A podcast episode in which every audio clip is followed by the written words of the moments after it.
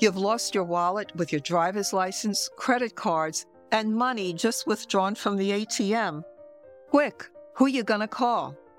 Chances are, if you're like many Catholics, you'll enlist the aid of St. Anthony of Padua, renowned for his ability to recover everything from a missing child to a misplaced set of house keys. But this is only one of the many powers attributed to this extraordinary saint, acknowledged as one of the greatest miracle workers of all time. He began his remarkable life at Lisbon, Portugal in 1195 and was christened Fernando. Little is known of his early years. Experts cannot even agree on his parents' names, but it is generally believed that they were wealthy members of the nobility. He was educated at the cathedral school in Lisbon, and at the age of 15 joined the Canons Regular of St. Augustine. In 1212, he was transferred to Coimbra in order to devote himself more fully to prayer and study, away from the distraction of frequent visits by family and friends. In 1220, Don Pedro, Crown Prince of Portugal, brought from Morocco the relics of the first Franciscan martyrs. Seized with a new zeal to be a missionary and martyr, Fernando left the Augustinians to join the Franciscan order, founded about a decade earlier in Assisi by Francesco Bernardone, who would become known as Francis of Assisi. He took the name Anthony after Antony of Egypt, founder and father of organized Christian monasticism. Shortly thereafter, he was permitted to go as a missionary to Morocco, but God had other plans for him. Immediately upon his arrival, he became so ill with malaria that he was forced to return to Europe. The ship on which he booked passage was diverted off course by severe storms and docked in Sicily. He recuperated there for several months, then went to Assisi, where he was assigned to the Hermitage near Forli, a town outside Bologna. Although a brilliant scholar with a profound knowledge of Scripture, his great humility caused him to say nothing of his scholastic achievements. He lived quietly, serving the other brothers and working in the kitchen. One day, he accompanied some other friars to Forli for an ordination. At the last minute, there was no one available to preach, and in desperation, the superior asked Anthony to speak whatever the Holy Spirit prompted. Things would never be the same again. Although timid at first, Anthony was soon preaching so eloquently and fervently that everyone was amazed. Thus began the aspect of his public life for which he would become the most renowned preaching. When the Holy Spirit enters a soul, he wrote, he fills it with his fire and lets it enkindle others. He had all the qualities of a successful preacher a charismatic presence, clear, resonant voice, attractive appearance, and magnetic personality. Although the Franciscans were guarded in their attitude toward book learning, Francis was so impressed by Anthony's newly discovered ability that he appointed him as teacher of theology to the Franciscans. During the remainder of his short life, Anthony's achievements were astounding. Crowds numbering over 30,000 flocked to hear him speak. He preached so forcefully against heresy he became known as Malleus Hereticorum, Latin for hammer of the heretics. Thousands of conversions followed his compelling sermons, and miracles abounded wherever he went. Many of these miracles are legendary. Along the coast of Rimini, fish rose out of the water as he preached. Poisoned food offered to Anthony by his enemies was rendered harmless after he made the sign of the cross over it a young man's amputated foot was miraculously restored at Anthony's touch.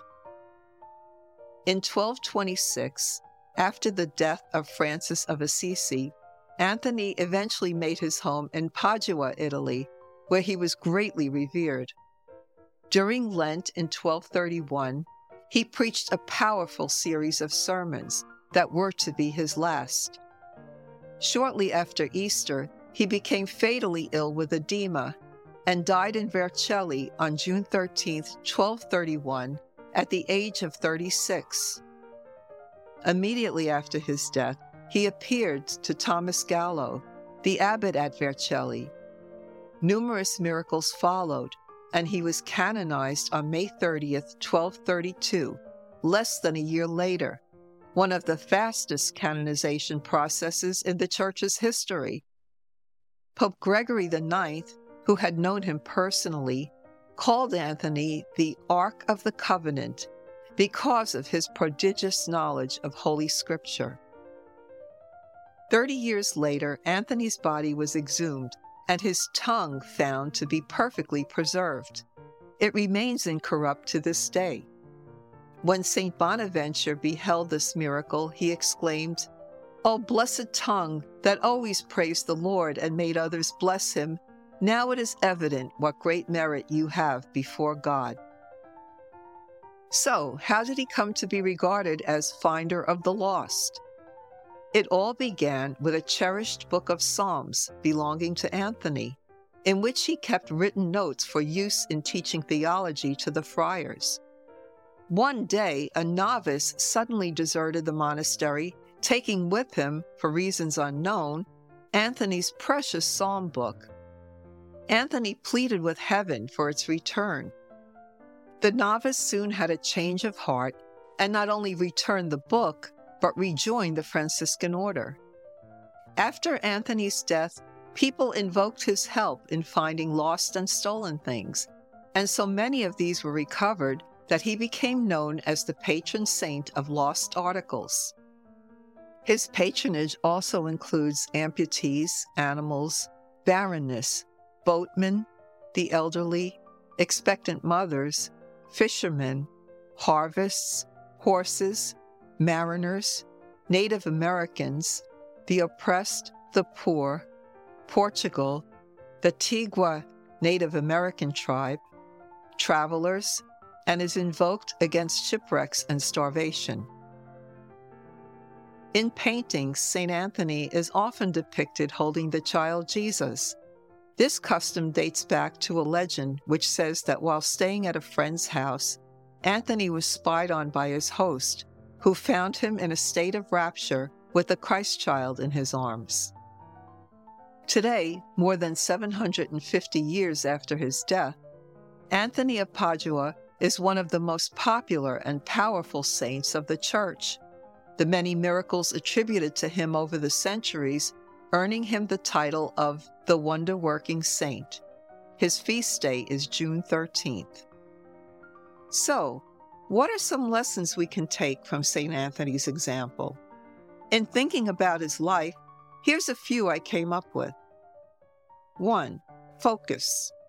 No doubt Fernando, later to be called Anthony, greatly loved his family and friends but even as a teenager, he understood the value of avoiding distractions so that he could stay focused on his studies and spiritual growth. How often do we let distractions keep us from doing things that are vital to our future and our development as a person? Distractions are much more prevalent today than they were in Anthony's day, but we can still learn to be disciplined enough to know when to say no and keep ourselves focused on what is most important. Two, humility and independence from the good opinion of other people. Not only were Anthony's dreams thwarted by illness and other difficulties, but he was reassigned to a new location and given the most menial of chores to perform in the kitchen. He probably could have asserted himself and insisted that, with his superior education, he should be given more prestigious work to do. But he honored his vow of obedience to his superiors and accepted with grace and humility the tasks he was assigned. He placed his future in the hands of God, who knew his abilities and how to use them. In today's world, it seems that everyone is vying for attention and approval from others. Spending just a few minutes on social media makes this apparent. Many times, people are trying to get attention for the most superficial reasons instead of earning it by actual achievements. Anthony knew that in time, he would fulfill his potential according to God's plan, and he was patient and humble enough to wait.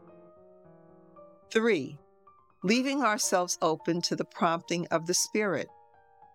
Anthony was probably terrified at the prospect of suddenly being called upon to preach publicly without any preparation.